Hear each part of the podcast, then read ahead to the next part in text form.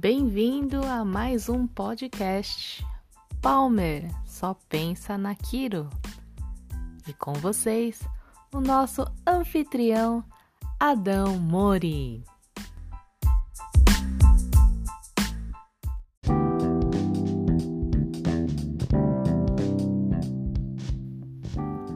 Olá, você que me ouve do outro lado, tudo bem com você?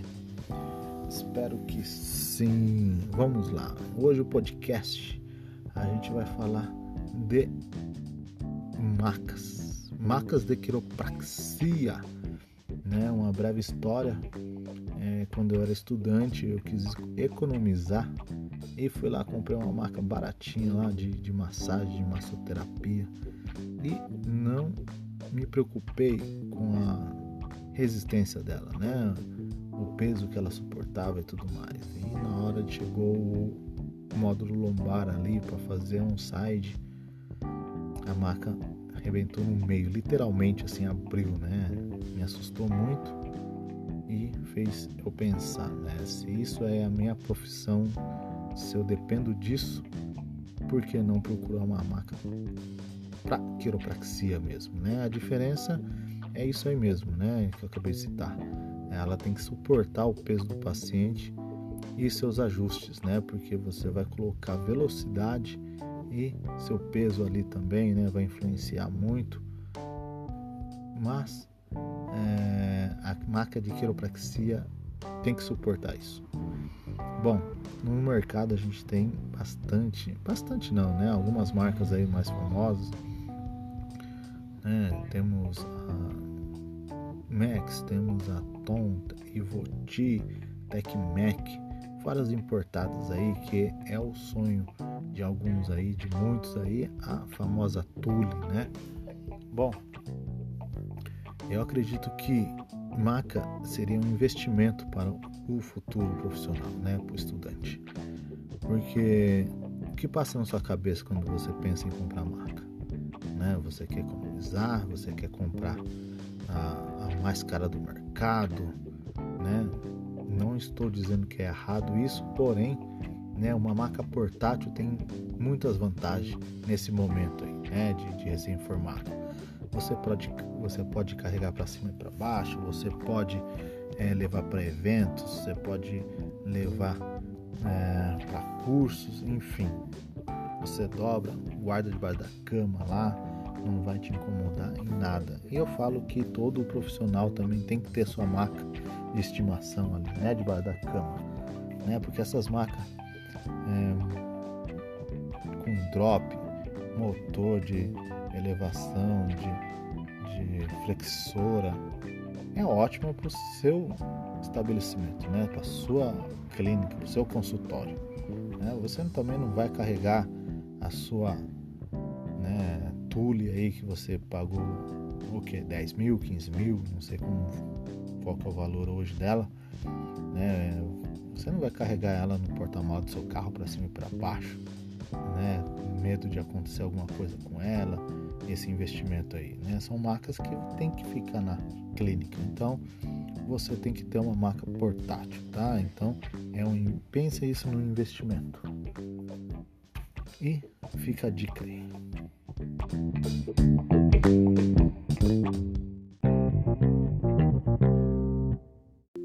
Lembrando que esses podcasts são podcasts de teste, então quero compartilhar algo que ocorreu na minha prática clínica. Tenho um paciente já há quase um ano que passa comigo e ele veio com dor lombar, hérnia de disco entre a L5S1, a clássica, né? E fui trabalhando e agora eu fiz a última vez que eu atendi ele, fiz dois ajustes. Uma na pelve e outra na cervical apenas. Lembrando que eu atendo com a técnica diversificada. Então, né, na média de 5 a 7 ajustes na diversificada. E dessa vez só foi dois. E logo que, que eu atendi ele, fiz o ajuste na cervical, que normalmente eu deixo a cervical por último. É, pedi para ele sentar um pouco na maca, respirar, que eu tenho como costume a pedir a todos os meus pacientes. E eu vi que ele ficou com um semblante assim bem triste, olhando para o chão. Perguntei se está tudo bem. Ele balançou a cabeça, disse que sim, com uma voz bem tímida, mas ficou com aquele semblante triste olhando para o chão. Aí, bom, muitos profissionais já sabem, né? É, há momentos que o paciente abre o coração e começa a contar da vida dele, né? E ele, não vou falar que estava chorando, mas bem triste mesmo, começou a abrir o coração dizendo que é, ele já sentia aquelas dores há muito tempo, quase um ano e meio, e sempre procurava ajuda. E era unânime, todos os médicos diziam que ele precisava fazer uma cirurgia e ele não queria fazer essa cirurgia.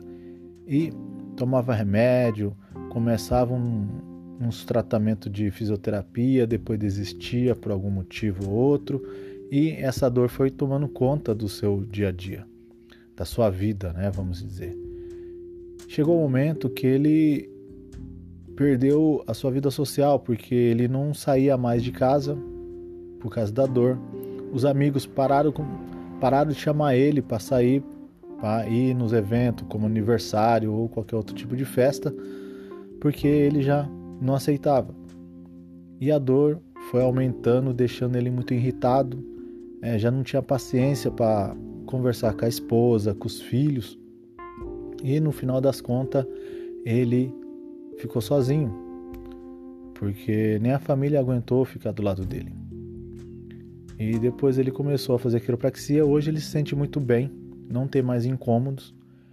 E ele começou naquele momento a refletir sobre a vida dele, que poderia ter evitado tudo isso se ele tivesse conhecido a quiropraxia bem antes. Bom, é, me corta o coração ver um, um paciente falando desse jeito, mas o que eu pude falar para ele é para ele pensar no futuro, né? Porque o passado é, é como um aprendizado, né? Então ele já sabe como que é tudo que ele passou. Agora cuidar para que isso não se repita. Mas isso fez eu refletir, né? Como uma dor, um incômodo pode atrapalhar a nossa vida, né? atrapalhar a vida das pessoas. É, eu vejo a dor hoje como uma prisão sem muros. A pessoa fica retida lá, né? perde a sua vida social e, como ele, pode perder a família e tudo mais. Então, a grande responsabilidade nas nossas mãos. E isso me faz é, pensar muitas coisas, né? Como atender, é, me colocar no lugar da, do paciente, saber o que ele está sentindo, entender qual os motivos dele dele estar tá ali na minha frente. Isso é uma leitura de paciente, né? Você tem que saber fazer uma leitura é, de quem está ali na sua frente e tentar trazer a melhor abordagem possível.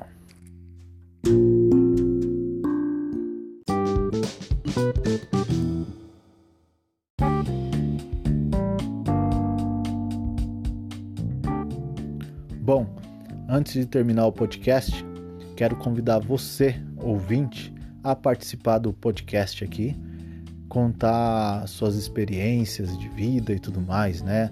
Aqui o carro-chefe é a quiropraxia, porém, como está descrito, é assuntos gerais. Você que é paciente, se quiser contar sua experiência, é, você que não é paciente, mas tem curiosidade, tem vontade de passar na quiropraxia, e os profissionais também da quiropraxia, quiser contar história, é, superações aí de paciente, vai ficar livre. Bom, muito obrigado, até a próxima. Beijo no coração.